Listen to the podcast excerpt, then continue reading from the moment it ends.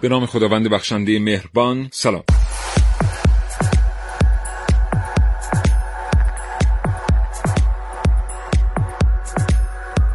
کاوشگر رو میشنوید از رادیو جوان.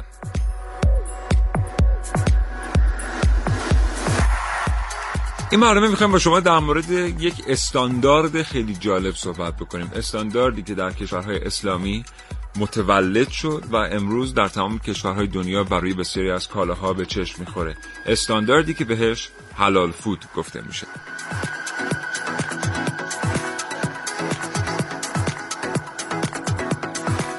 بدیهیه که در کشورهایی که تنوع ادیان و مذاهب وجود داره مسلمانان همواره یکی از دغدغه‌هاشون این بوده که از کجا می‌تونن غذا تهیه بکنن که مثلا گوشت به کار رفته در غذا یا مواد غذایی به شیوه ذبح اسلامی تهیه شده باشه. مثلا در کشوری مثل مالزی که ادیان مختلف در کنار هم زندگی می‌کنن یا در کشوری مثل هندوستان این همواره دغدغه‌ای بوده برای مسلمانان. بنیانگذاران استاندارد حلال فود آمدند این استاندارد رو تعریف کردن تا در این کشورها مسلمانان بتونن با خیال راحت مواد غذایی که حلال هست رو خریداری بکنن.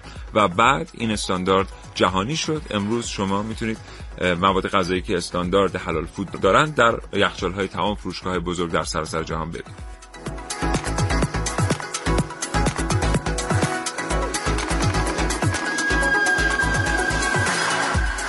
اگر تا حالا با این استاندارد برخورد کردید یا دربارش چیزی می‌دونید اطلاعاتتون رو با ما به اشتراک بگذارید. برای این کار کافیه به 3881 پیامک بدید.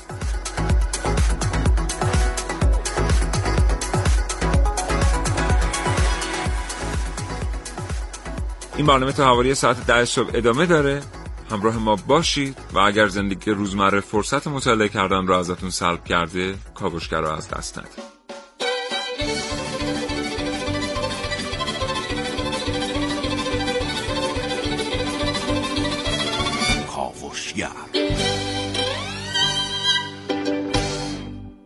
استاندارد چیست؟ به طور کلی استانداردهای جهانی باید چه خصوصیت داشته باشند؟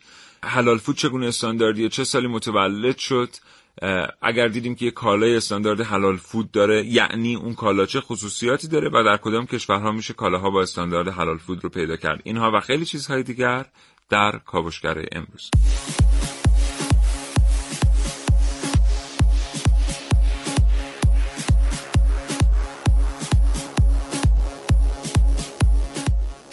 در این کاوشگر میشنوید نگاه علمی به ذبح اسلامی در کاوشگر امروز با من حسین رضوی. روش طبخ استیک حلال در برنامه که امروز من ونوس میرعلایی. محسن رسولی اینجاست تا حاصل پژوهش های خودش رو با شما دوستان به اشتراک بگذاره گسترش رستوران های حلال در برنامه که من نازنین علی ببینیم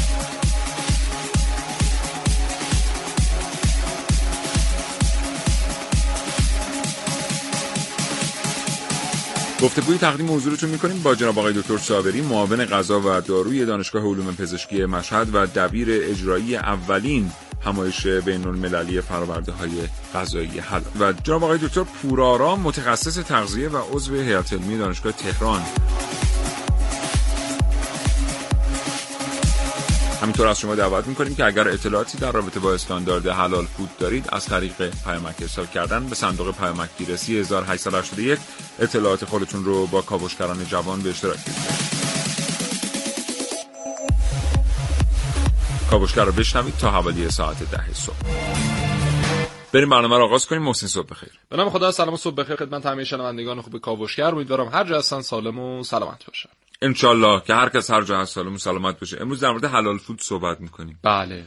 حلال فود. خیلی ها نشنیدنش. خیلی ها نشنیدنش ولی خیلی چیز عجیب و غریبیه برای اینکه در واقع درست جزو قوانین اسلامی برآمده از قوانین اسلامی و استانداردیه که مسلمانان به نتیجه رسیدن که باید اون رو در واقع عرضه کنن به بازارهای جهانی. اما الان کشورهای غربی کشورهایی که جمعیت مسلمانشون اتفاقا خیلی هم کم هست دارن در واقع این بازار رو در دست می‌گیرن و جزء تولید کنندگان بزرگ بله.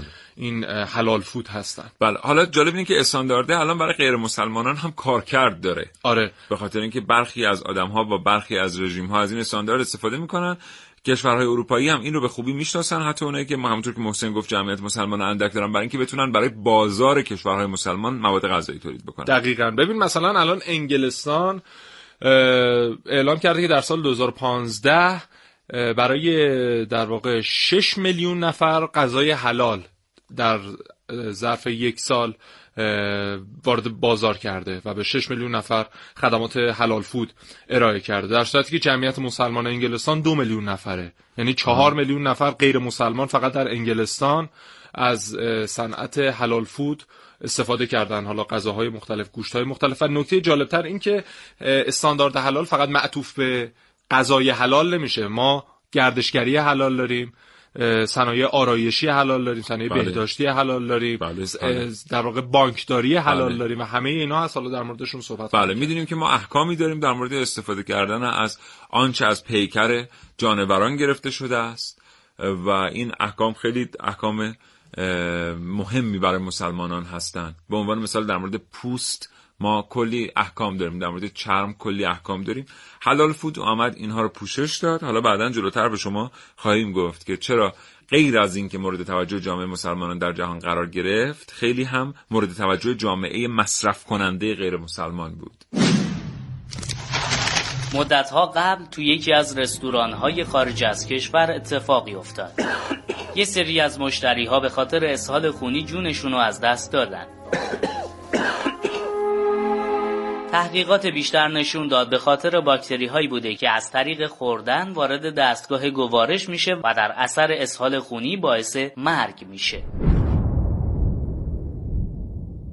شرکتی که تامین کننده گوشت تو اون ایالت بود پروژه رو به عهدهمون گذاشت. تصمیم بر این شد تا لاکتوفرین رو تو گوشت فعالتر کنیم که اگه باز هم میکروبی درش نفوذ کرد امکان رشد پیدا نکنه. در واقع لاکتوفرین پروتئینیه که آهن محیط رو جذب می‌کنه و با مهار رشد باکتری های مضر به طور غیر مستقیم جلوی گسترش عفونت رو می‌گیره.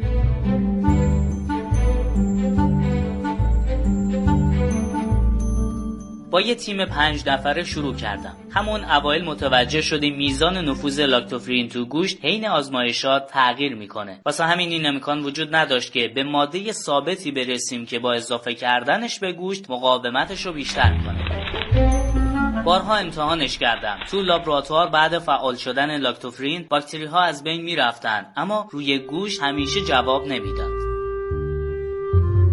برای بار چندم و این بار روی گوشتی که با زپ اسلامی تهیه شده بود امتحان کردیم. جالب اینجاست که نتیجه متفاوت بود. اول اینکه میزان نفوذ باکتری ها خیلی کمتر از نمونه های قبلی بود. اونم بدون نیاز به لاکتوفرین. و از اونجایی که کنترلر ما آب بود با شستن گوشت همون مقدار باکتری هم از بین می‌رفت.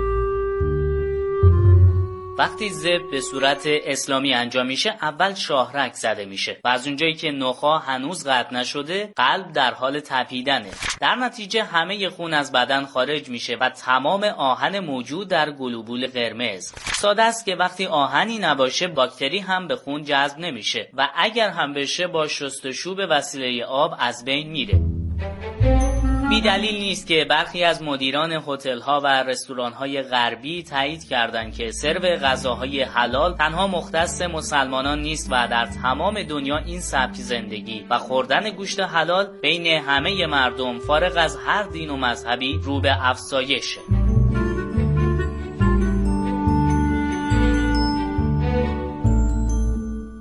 همچنان شنونده کاوشگر هستید با موضوع استاندارد حلال فود. پانزده کشور اسلامی چند سال پیش دور هم جمع شدن که ایران هم یکیشون بود. به این نتیجه رسیدن که می‌تونن از طریق استاندارد حلال و مخصوصا صنعت غذای حلال حلال فود به درآمد هنگفتی دست پیدا کنن برای کشورهای اسلامی و کشوری مثل مالزی در حال حاضر از بین 15 تا کشور بیشترین تولید کننده غذای حلاله و داره صادر می‌کنه به کشورهای مختلف و ما متاسفانه با وجود اینکه جمعیت قابل توجهی رو از کشورهای اسلامی به خودمون اختصاص دادیم و 98 درصد جمعیت کشورمون هم مسلمان هستن. خیلی کم داریم از این بازار بهره می‌بریم. آره یعنی ما حداقل باید چیز حدود یک و نیم میلیارد دلار درآمد داشته باشیم سالانه از صنعت غذای حلال.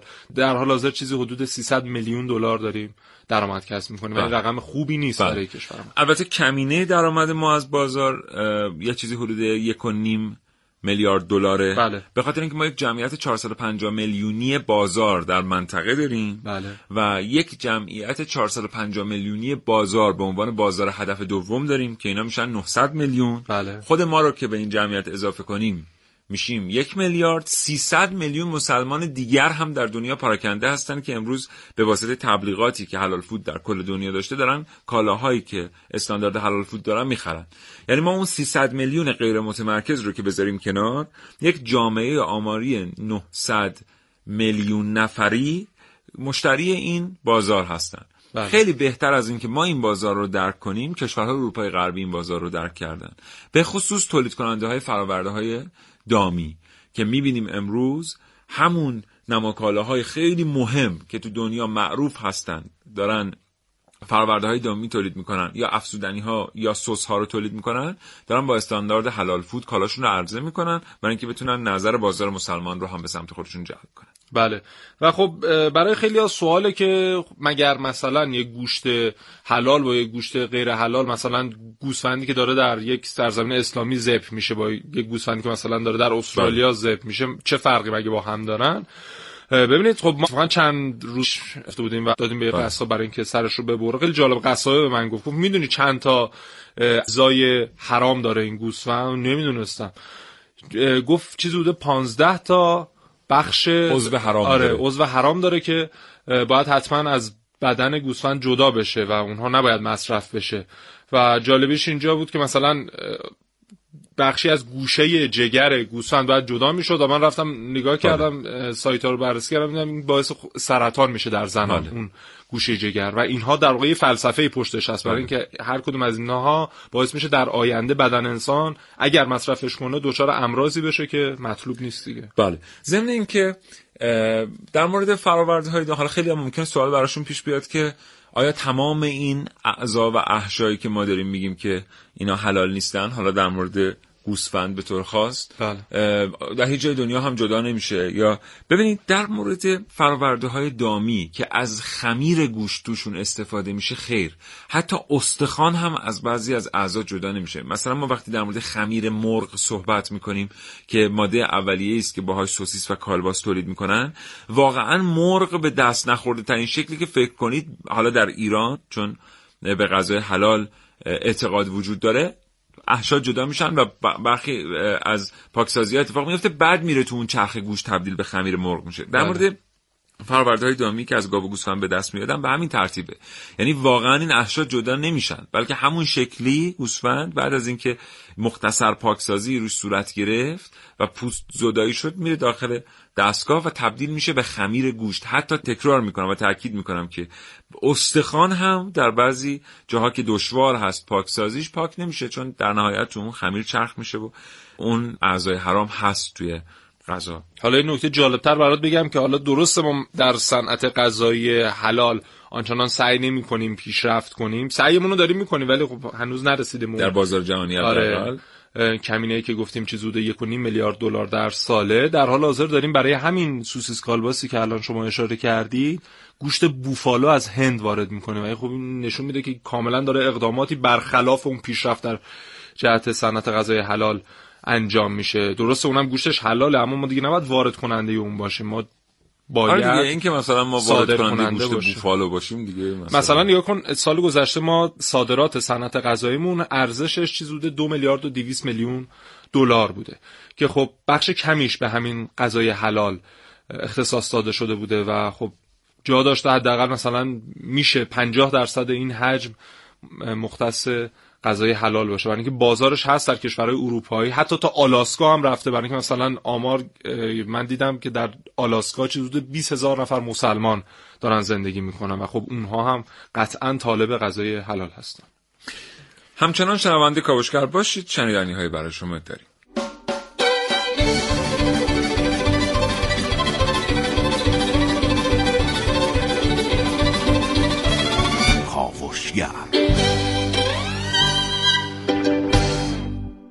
جناب آقای دکتر صابری معاون غذا و داروی دانشگاه علوم پزشکی مشهد و دبیر اجرایی اولین همایش بین المللی فراورده های غذایی حلال پشت خط برنامه کاوشگر هستن. آقای دکتر صابری سلام می‌کنم به شما. الو سلام علیکم. حالا احوالتون خوبه؟ قربان شما متشکرم. زنده باش آقای دکتر صابری در مورد شرایطی که یک تولید کننده و محصولش باید داشته باشن تا بتونن استاندارد حلال فود رو بگیرن و محصولشون به عنوان یک محصول حلال با نشان حلال عرضه بشه در بازارهای جهانی به ما بگید. بله.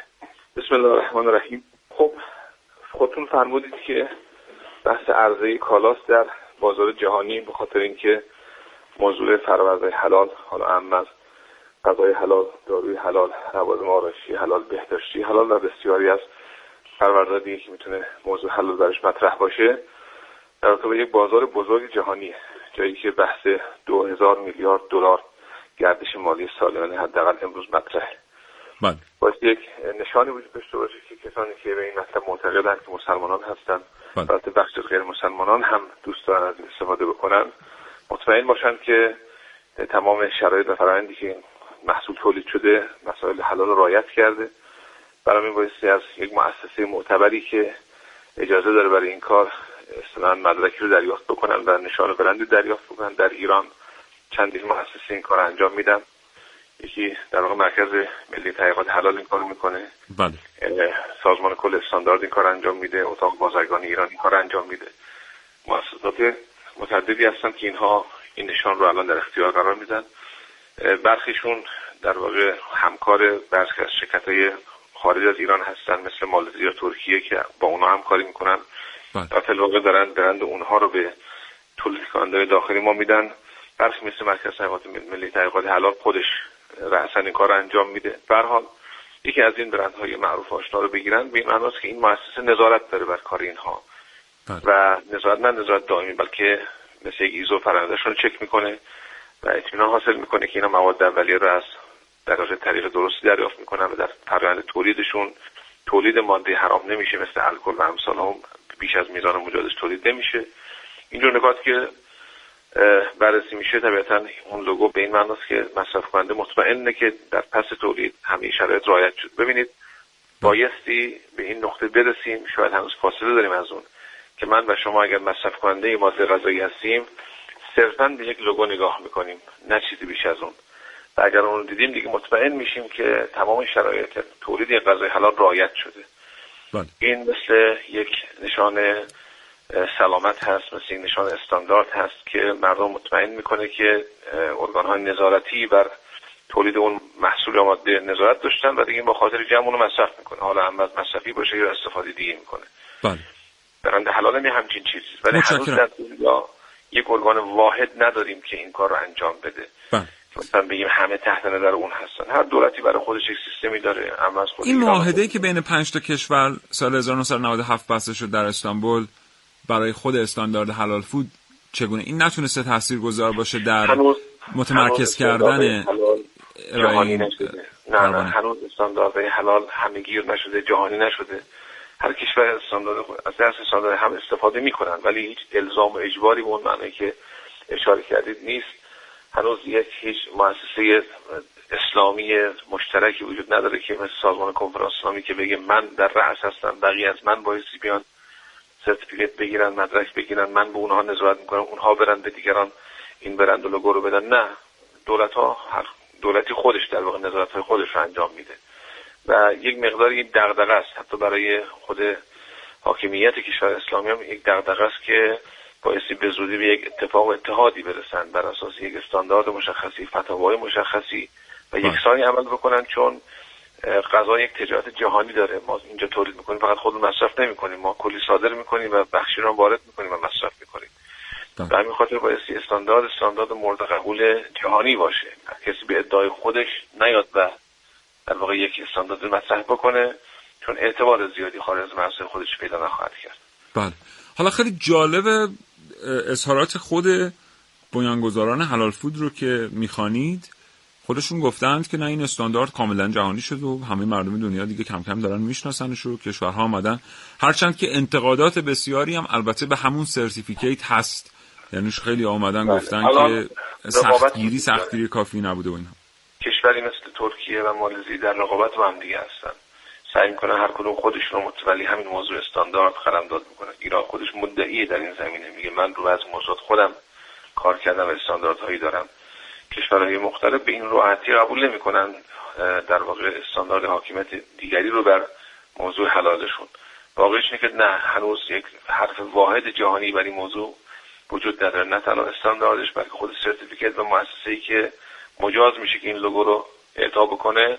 هنوز باز یک سازمان جهانی نیست که بر اون نظارت بکنه. دولت ها خودشون مستقلا فعلا دارن کار می‌کنن. البته بعد کشورها پیشرو دیگه. بله. مالزی خب زودتر شروع کرده و یک مقدار زیادی از این بازار رو به دست گرفته. بیشتر کشور جهان برنده اون رو به رسمیت می‌شناسن ولی بازم دل بخواه. حالا بله. بعضا کشور دیگه رقیب اون شدن سهمی برای خودشون باز کردن. تایلند خیلی وسیع داره کار می‌کنه. بله. ترکیه داره کار می‌کنه. کشورهای خاورمیانه خیلی دارن به تدریج این سمت میان. امیدوارم ایران ما هم ان به موقع سهم خوبی از این بازار داشته باشیم. ان اگر اجازه بفرمایید من یک مختصری نسبت به همایشم خواهش می‌کنم. بفرمایید آقای دکتر. خواهش می‌کنم. خواهش ما در 22 و 23 آذر ماه سال جاری انشالله در دانشگاه علوم پزشکی مشهد با همکاری مؤسسات ملی و منطقی انشالله اول همایش بین‌المللی فرآورده حلال برگزار می‌کنیم. بیش از در واقع 20 نفر ما شرکت کننده صاحب نظر خارجی داریم در همایش شرکت می‌کنن. سعی کردیم از همه ظرفیت داخلی کمک بگیریم که به این همایش علمی این همایش صرفا علمیه. هیچ کاری به بحث حاکمیتی تو این موضوعات نداره. در سه حوزه در واقع شریعت و فراورده های حلال پژوهش و فناوری فراورده های حلال اقتصاد فراورده حلال. مقالات علمی رو پذیرش کردیم و انشاءالله بهترین هاش در این همایش ارائه خواهد شد. برخی از شرکت های داخلی و خارجی شرکت می‌کنن دستاوردهای خودشون در موضوع حلال در اینجا به نمایش می‌گذارن. ما در حوزه غذا آشامیدنی بهداشتی آرایشی و دارو ورود کردیم. یعنی این موضوع تحت پوشش قرار دادن. چون بله. موضوع حلال خیلی موضوع وسیعیه. منتها این بخشای سلامت محورش رو ما مد نظر داریم چون دانشگاه پزشکی هستیم و متولی نظارت و اینا محسوب میشیم. این کار با همکاری سازمان غذا دارو مرکز ملی تحقیقات حلال بخشای وزارت جهاد کشاورزی بعضی از مؤسسات حوزوی و امثال هم انشالله داره برگزار میشه. امیدوارم که کار علمی ما کمک بکنه به پیشرفت صنعت حلال ما و صحت در واقع اون لوگوهایی که اعطا میشه و مردم رو انشالله به سمت این پیش ببره که مطمئن باشن کاری که دارن بله. مصرف می‌کنن از نظر حلال و حلیت رعایت شده. بله. خیلی سپاسگزارم. متشکرم آقای دکتر صابر خدا نگهدارتون. ممنون. خدا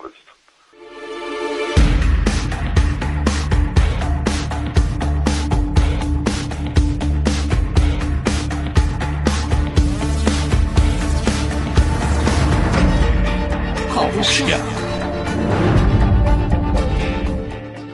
چرا شنونده کاوشگر هستید متشکرم از اینکه این برنامه رادیویی رو برای شنیدن انتخاب کردید اما استاندارد غذای حلال چه زمانی مطرح شد؟ سال 1997 بود که اون 15 کشور اسلامی که خدمتتون گفتم و براشون مهم بود حضور در بازارهای بین المللی مخصوصا بازار صنعت غذایی جهانی اومدن دورم جمع شدن و تصمیم گرفتن که غذای حلال و استاندارد حلال فود رو به بازارهای جهانی عرضه بکنن. فقط هم این در واقع 15 کشور در دنیا مسلمان نیستن. ما 57 کشور مسلمان در دنیا داریم که این 15 تا براشون مهم بود که در واقع این صنعت رو پیگیری کنن. در حال حاضر مالزی داره خیلی پیشرفت می‌کنه در این زمینه. بله. و نکته جالب این که مثلا شرکت هایی که اصلا ربطی به غذای حلال ندارن هم دارن خیلی پیشرفت می‌کنن در بحث حلال فود. مثلا شرکت نسله از 456 کارخانه که در سطح دنیا داره 86 تاشو اختصاص داده به همین تولید غذای حلال یا حلال فود.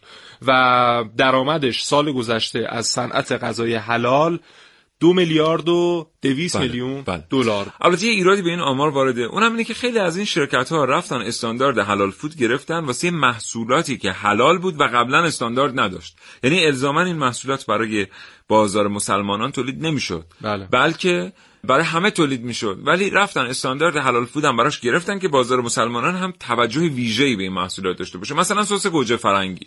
خب سس گوجه فرنگی از همون ابتدا هم اونچه که در دنیا داشت تولید می‌شد حلال بود. ولی خب استاندارد حلال فود الزاما نداشت. حالا که شرکت ها رفتن استاندارد حلال فود گرفتن اون میزانی که در دنیا داره فروخته میشه و اعلام میشه رقمش رو ما نباید فکر بکنیم این چیزیه که برای مسلمانان تولید شده برای استاندارد حلال فود تولید شده و نشان فعالیت اون شرکت برای بازار مسلمانان بدونیمش. بلکه ممکنه بله. که یه بخش خیلی زیادی از فروش عمومی اون شرکت بوده باشه که در عین حال استاندارد حلال فود هم گرفته. بله. نهایتا در سال 2010 این کشورها اون 15 تا کشور که خدمتتون عرض کردم اومدن در استانبول ترکیه دور هم جمع شدن و اساسنامه صنعت حلال که به دو بخش غذایی و غیر غذایی تقسیم می‌شد رو تدوین کردن و پس از اون بود که دوباره یه رشد چشمگیری پیدا کرد این صنعت و در حال حاضر میگن سالانه چیزی حدود 200 میلیارد دلار گردش مالی فقط حلال فوده که می‌تونه تا چند سال آینده تا مرز 650 میلیارد دلار هم رشد پیدا کنه. شما تصور کن از یک بازار 650 میلیارد دلاری مثلا سهم 20 درصدی داشته باشید دیگه اصلا نیاز به نفت نخواهی داشت در اون صورت. بله. بعد این صنایع غذایی و غیر غذایی هم در حلال فود به هم وابستن و زنجیره این خودش خیلی جالبه. توی بخش بعدی در مورد این پیوستگی با هم صحبت می‌کنیم. همچنان شهرونده کاوشگر باشید.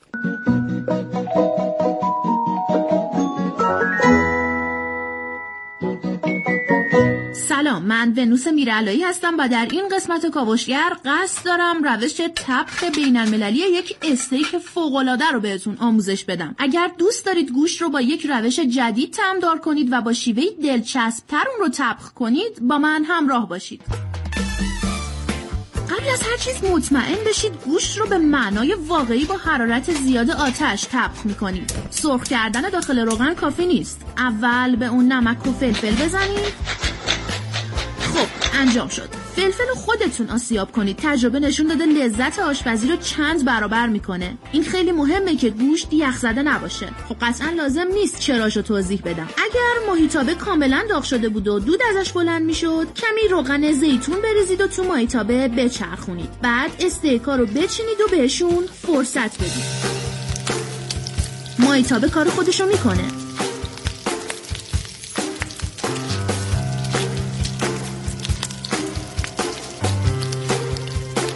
صدای دلچسبی که از محیطابه میشنوید. یه جور صدای سوختن خوب. اگر گوشت ها رو مرتب برگردونید به معنای واقعی هر سی ثانیه تغییر رنگ اونها رو می‌بینید. چربی که از کناره های گوشت بیرون می‌زنه این فرصت رو میده که اون قسمت رو به کناره های داغ محیطابه بچسبونید تا خام نمونه. حالا موقع اضافه کردن سیره. سیر رو کمی له کنید و مثل یک برس روی گوشت بکشید. یک طعم فوقالعاده برای استیک شما.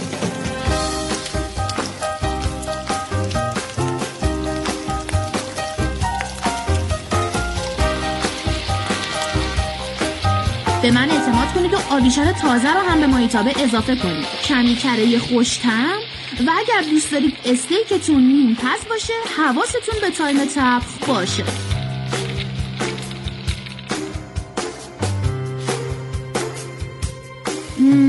فکر می‌کنم که دستور پخت رو کامل گفتم. بذارید ببینم چیزی جا نمونده باشه.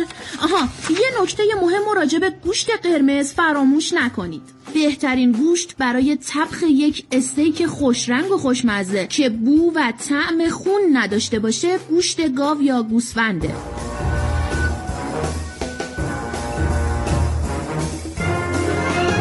دامهایی که به شیوه حلال ذبح شدن و می‌تونید مطمئن باشید برخلاف حرام گوشت هایی مثل خوک گوشتی آری از کیست انگل چربی اشباع شده و کلسترول بد LDL که باعث گرفتگی عروق و مشکلات قلبی میشه دارن.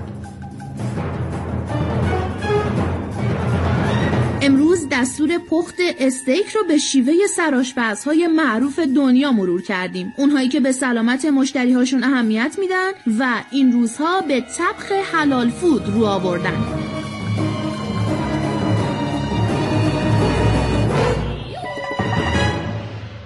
کاوشگر رو میشنوید با موضوع استاندارد حلال فود. یکی از بخشای استاندارد حلال گردشگری حلاله. خب ما می‌دونیم که در چند سال گذشته حجم مسلمانانی که برای مهاجرت یا تحصیل رفتن به کشورهای اروپایی خیلی زیاد بوده. خب این خودش یک بازار رو در اون کشورها ایجاد کرده برای اینکه اینها طالب غذای حلال هستند. یا خدماتی که استفاده می‌کنن بانکداری حالا هر زیر شاخه که مد نظر باشه و مورد نیازشون باشه اینها بیشتر تمایل دارن حلال رو استفاده بکنن. خب این زمینه خیلی خوبی شده برای سرمایه گذاری در این کشورها که به عنوان مثال اینا اومدن در صنعت هتلداری به گونه سرمایه گذاری کردن که اگر مسلمانی مثلا در کشور آلمان هست اینها اگر مسافرت می‌کنن به این کشور بیان جذب این هتل بشن. در اون هتل غذای حلال عرضه میشه و حالا موارد دیگه استاندارد حلال در اونجا رعایت میشه. خب بله. این خودش یک زمینه سرمایه گذاری و ایجاد اشتغال بله. شده برای کشور آلمان. از طرف دیگه ما تو بخش قبل گفتیم که اینا به هم پیوسته هستن. به عنوان مثال ما مسلمانان می‌دونیم که پوست باید یه شرایطی داشته باشه که بشه ازش استفاده کرد به عنوان پوشاک. بله. بنابراین بهترین راه تأمین اون پوستی که این شرایطو داره اینه که از همون کسی که داره ذبح اسلامی انجام میده پوست تأمین بشه. بله. بنابراین اون بخشی از استاندارد که به غذای حلال ربط داره به اون بخش غیر خوردنی های حلال هم ربط داره. بله. این دوتا استاندارد در کنار هم می‌تونن بیان پشتیبانی کنن تولید کنندگانی که در کنار هم می‌خوان محصولاتی از هر دو دسته رو تولید کنن. به عنوان مثال استفاده از پوست مردار حتی حلال گوشت هم در صورتی که حتی دباقی هم شده باشه حرامه و روش در واقع نماز خوندن جایز نیست و نجس به حساب میاد. بله. کاوشگر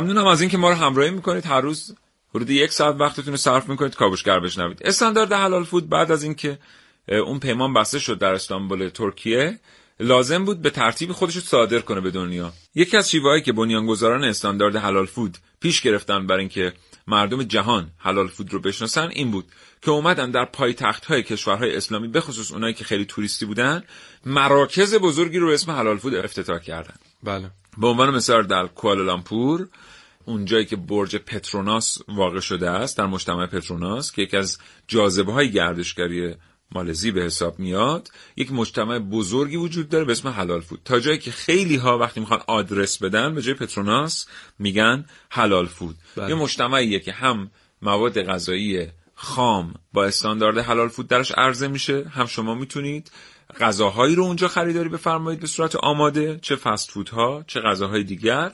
که همه حلال هستند. این مجموعه های بزرگ حلال فود کم کم زنجیره‌ای شدن و به دنیا صادر شدن. این اینکه مثلا ما رستوران های زنجیره‌ای مکدونالد رو داریم که الان در تمام کشورهای دنیا وجود دارن ما رستوران های زنجیره‌ای حلال فود رو هم داریم که در تمام دنیا هستن. یعنی شما در انگلستان حداقل در لندن و یورکشایر و بیرمنگام که هستن. بله. یا مثلا در آمریکا می‌تونید رستوران های حلال فود رو ببینید. تو استرالیا چند تا شعبه بزرگ حلال فود در چند تا شهر بزرگ وجود داره. خود این یه اقدام خیلی جالب بود برای اینکه حلال فود به دنیا معرفی بشه. و هر چقدر که این رستوران با کیفیت بیشتری کار می‌کنه غذاهای متنوع تری به مشتریان خودش عرضه می‌کنه و اونها رضایت بیشتری دارن هر خوشنودی آیدشون شده این رو مدیون وجود استاندارد حلال فود می‌دونن. به خاطر همین خیلی سختگیرانه رستوران های حلال فود دارن اداره میشن و خب یکی از عوامل موفقیت این استاندارد در دنیا هم بودن. به هر حال صنعت غذا بسیار صنعت جذابیه. چه از لحاظ سرمایه گذاری چه حتی برای کسانی که خب مخاطبین این صنعت هستن و مشتریانش هستن و خیلی خوبه که کشورهای اسلامی با این در واقع تنوع غذایی که در کشورهای مختلف اسلامی ما شاهدش هستیم بتونن در واقع خودشون رو عرضه بکنن. الان سنگاپور مالزی اندونزی اینها اومدن نشان حلال مخصوص رو طراحی کردن و هر کشوری که بخواد در این صنعت پا بذاره و در واقع از این بازار جهانی سهمی رو عاید خودش بکنه و این اصول رو حتما باید رعایت بکنه. اون نشان حلال رو هم باید حتما از این کشورها بیاد بگیره و با در واقع تایید اونها اون رو درج بکنه برای محصولاتش. الان ترکیه مثلا چندین سال داره با مالزی همکاری می‌کنه برای اینکه برسه به اون نشان حلال و بتونه از اون در واقع به صورت قانونی استفاده استفاده. یه بار دیگه بازم تاکید می‌کنیم که فقط کشورهای مسلمان نیستن که دارن مواد غذایی با استاندارد حلال تولید می‌کنن. به خاطر اینکه متاسفانه بسیاری از کشورهای مسلمان بیشتر کشورهای مسلمان به خصوص اونایی که پیشرفت خیلی سریعی دارن مثل مالزی که افق 20 20 داره بله.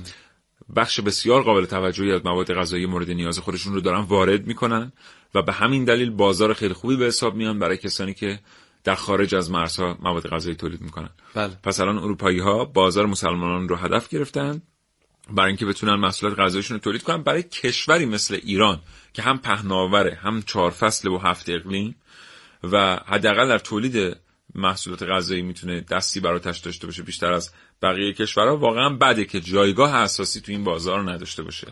و خب مثلا اتفاقات جهانی هم که رقم می‌خوره در برخی کشورها مثلا جام جهانی فوتبال هر چهار سال یک بار که برگزار میشه یا المپیک یا هر در واقع مسابقات اینچنینی یا نمایشگاهی که برگزار میشه خب بخشی از این جمعیتی که حاضر میشن در این مسابقات در این اجتماعات بین المللی مسلمانان هستن و این خودش یک بازار مقطعی پرسودی رو ایجاد می‌کنه و خب حضور مثلا سراشپزان مسلمان خیلی می‌تونه که برای خودمون کشورهای اسلامی که صادر کنندگان این سراشپزها هستن سودآور باشه. به عنوان مثال چند روز پیش بود که پادشاه عربستان برای اولین بار رفت روسیه دیگه. 150 تا سراشپز با خودش برده بود. بله. خب این سراشپزا اگه تو روسیه بودن این همه هزینه جابجایی که البته برای عربستان دیگه آنچنان هم قابل توجه بله. و مهم بله. نیست.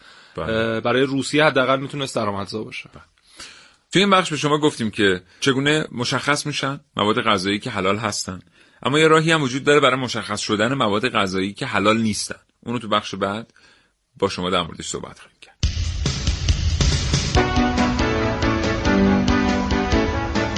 کاوشگر یه بار دیگه سلام می‌کنم به شما دوستان شنونده که برنامه کاوشگر رو میشنوید. این برنامه داریم با شما در مورد استاندارد حلال فود صحبت می‌کنیم. برای برقراری ارتباط با بر بچه کاوشگر همیشه می‌تونید سر بزنید به وبسایت رادیو جوان به آدرس www.radiojavan.ir صفحه برنامه کاوشگر رو پیدا بکنید. هم به آرشیو برنامه کاوشگر اونجا می‌تونید دسترسی داشته باشید. همین که می‌تونید آرای خودتون رو با ما به اشتراک بگذارید. همینطور می‌تونید به ما بگید که دوست دارید از کاوشگر در مورد چه موضوعاتی بشنوید. آقا محسن. بله. حالا در بخش قبلی در مورد نمایشگاهایی که برگزار میشه و جمعیت مسلمانی حضور پیدا می‌کنن و اینها باید تغذیه بشن صحبت کردیم. به عنوان مثال فرانسه هر ساله یک نمایشگاه برگزار می‌کنه به نام حلال اکسپو که خب می‌دونیم جمعیت فرانسه 5 میلیونش رو مسلمانان تشکیل میدن و این خود همون فقط فرانسه رو بخوایم در نظر بگیریم بدون اینکه شرکت کننده مسلمانی از کشور دیگه بیاد خودش بازار قابل توجهی 5 میلیون نفر برای یک بازار. مشتری آنچنان چیزی کمی نیست. و خب اومده سرمایه گذاری کرده و اون شرکت نسلم که اشاره کردیم که 86 کارخانه از 456 کارخانه رو اختصاص داده به تولید غذای حلال و تحت استاندارد حلال فود بخش عمدهش رو داره در فرانسه توضیح می‌کنه و اکثر مشتریانش از فرانسه هستن. بله.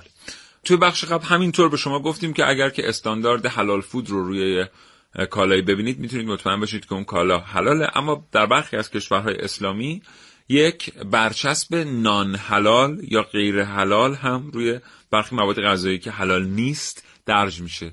که این نشون میده که اون ماده غذایی حلال نیست و مصرفش برای مسلمانان جایز نیست. اینجوری در واقع با خیال راحت مردم می‌تونن خرید بکنن. چون قبلا نمی‌تونستیم بگیم کالایی که استاندارد حلال فود رو نداره الزاما حرامه. ممکن بود کالایی حلال باشه ولی هنوز استاندارد حلال فود رو دریافت نکرده باشه. ولی الان با درج استاندارد نان حلال کاملا دیگه مشخص میشه. البته بعضی از کشورها هم اصلا ورود کالای غیر حلال به بازارشون ممنوعه و باش برخورده.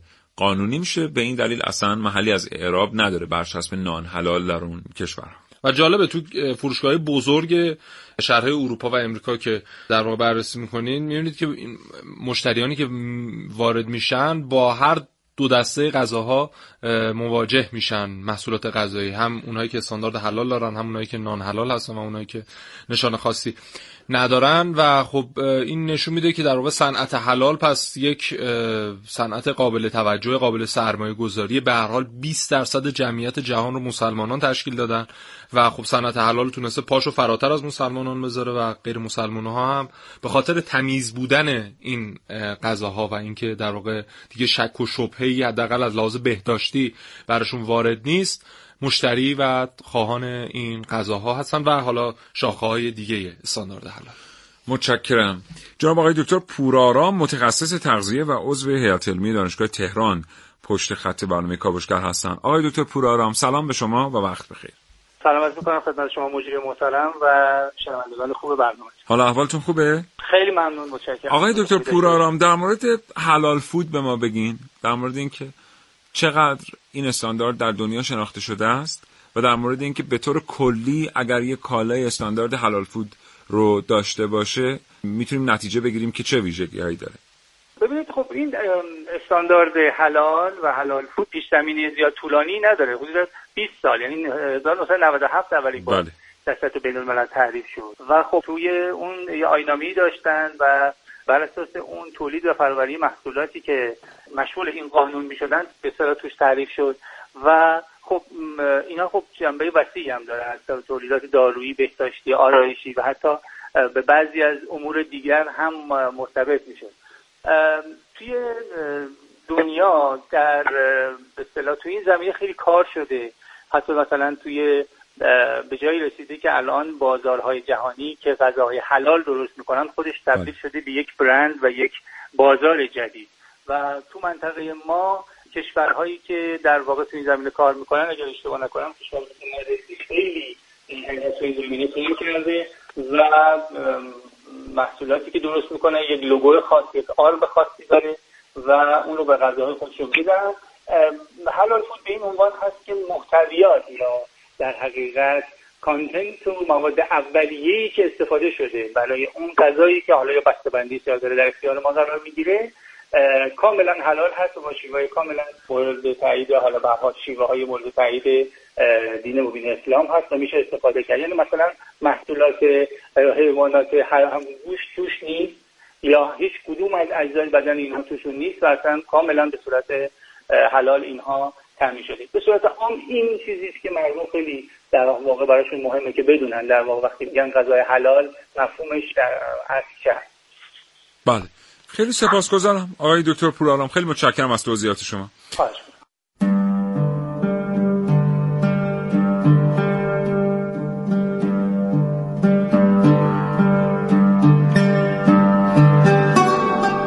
سفر رفتن کاریه که همه ما دوست داریم حداقل سالی یک بار انجام بدیم. اما محدودیتی که همیشه برای رفتن به سفر برای مسلمون ها وجود داشته بحث غذای گوشتیه. مسئله ای که چند سالیه در تمام جهان مورد توجه قرار گرفته. به طوری که بسیاری از رستوران ها در سرتاسر سر جهان گزینه‌ای به نام گوشت حلال رو به منوشون اضافه کردن.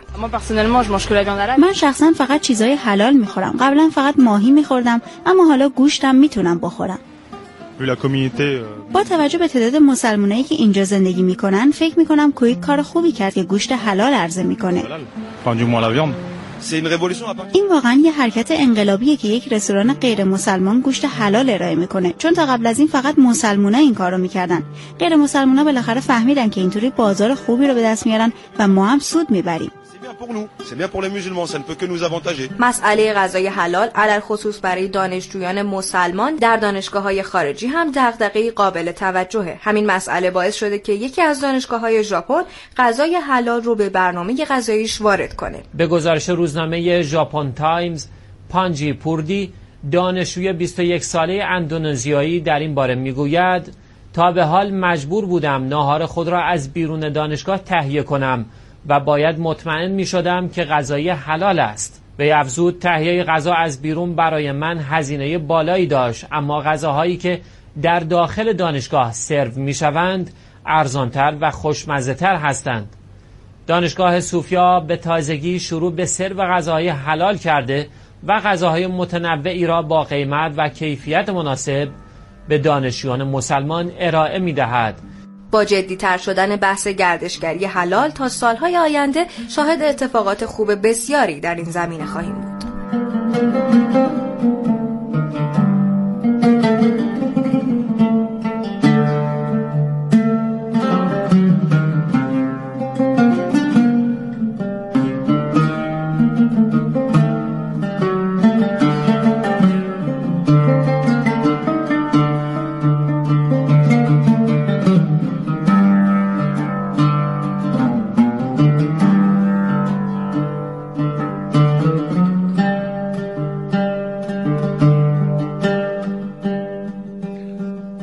بخش پایانی که ما با شما دوستان صحبت می‌کنیم این برنامه با شما در مورد حلال فود صحبت کردیم. یکی از چیزهای جالبی که در مورد حلال فود هست و نظر غیر تخصصی است به این معنی که در حوزه تخصصهای کارشناسی مواد غذایی نیست و کمک کرده به حلال فود برای که پا بگیره و اینقدر در جهان همه بشناسنش. این موضوع که وقتی که شما به پاک بودن یا نبودن مواد قبلی غذاییتون اهمیت میدین وقتی به حلال بودن یا نبودن اهمیت میدین. وقتی که یک قشری در دنیا به شیوه ذبح اهمیت میدن محل نگهداری مواد غذایی اهمیت میدن این یعنی اینکه پاکیزگی اون غذا به ترتیبی داره تضمین میشه به واسطه این رفتار. و مردم دنیا اینو خوب در مورد مسلمانان فهمیدن که بله. غذایی که یک مسلمان میپزه غذایی پاکیزه است. به خاطر اینکه براش مهم بوده که این گوشت از کجا آمده چگونه نگهداریش کرده افزودنی هایی که به غذاش استفاده کرده از کجا آمدند و غیره. به خاطر همین تجربه نشون داد که دنیا بدون اینکه تبلیغات چشمگیر آنچنانی صورت بگیره روی خوش به استاندارد حلال فود داره نشون میده. به خاطر اینکه مطمئنه که در تولید اون ماده اولیه دقت زیادی به کار رفته است. اگر ببینیم هیچ کدام از استانداردهای دیگر چیزهایی که حلال فود در نظر گرفته رو در نظر نگرفتن. یعنی اینکه شما در هیچ استانداردی مثلا نمی‌بینید تو استاندارد حسب که مال مواد غذاییه نمی‌بینید که آمده باشه شما با دام چطور باید رفتار بکنید. وقتی که دام رو دارید ذبح می‌کنید. یا شرایط نگهداری دام چجوری شرایط خوراک دام باید چجوری باشه. ما می‌دونیم که به حال ما در مورد جانوران نجاست خوار یه سری قوانینی داریم. این قوانین در استاندارد حلال فود اومده ولی در بقیه استانداردها مفقوده. اینا نقاط قوت استاندارد حلال فود بوده. بله. خیلی خوبه که اونایی که دارن استاندارد حلال فود رو در دنیا عرضه می‌کنن خیلی سختتر بگیرنش. چون تخلفات بسیاری هم در این حال وجود داشته در مورد استاندارد حلال فود و خیلی وقتها سختگیری های لازم برای ارائه این استاندارد به تولید کننده در دنیا دیده شده که صورت نمی‌گیره. و کشورهای مسلمان چقدر خوبه که توجه کنن به برجسته کردن استاندارد حلال فود که یک استاندارد جهانی مسلمانانه. در کنار استانداردهای ملی که همه ما داریم. بله. من همه شما رو به خدای بزرگ میسپارم. محسن ممنونم از صحبت خداحافظی می‌کنم. موفق باشید زنده باشید. دوستان. شنونده از شما هم سپاسگزارم بابت همراهی صمیمانتون با برنامه کاوشگر. تا فرصت دیگه خدا نگهدار.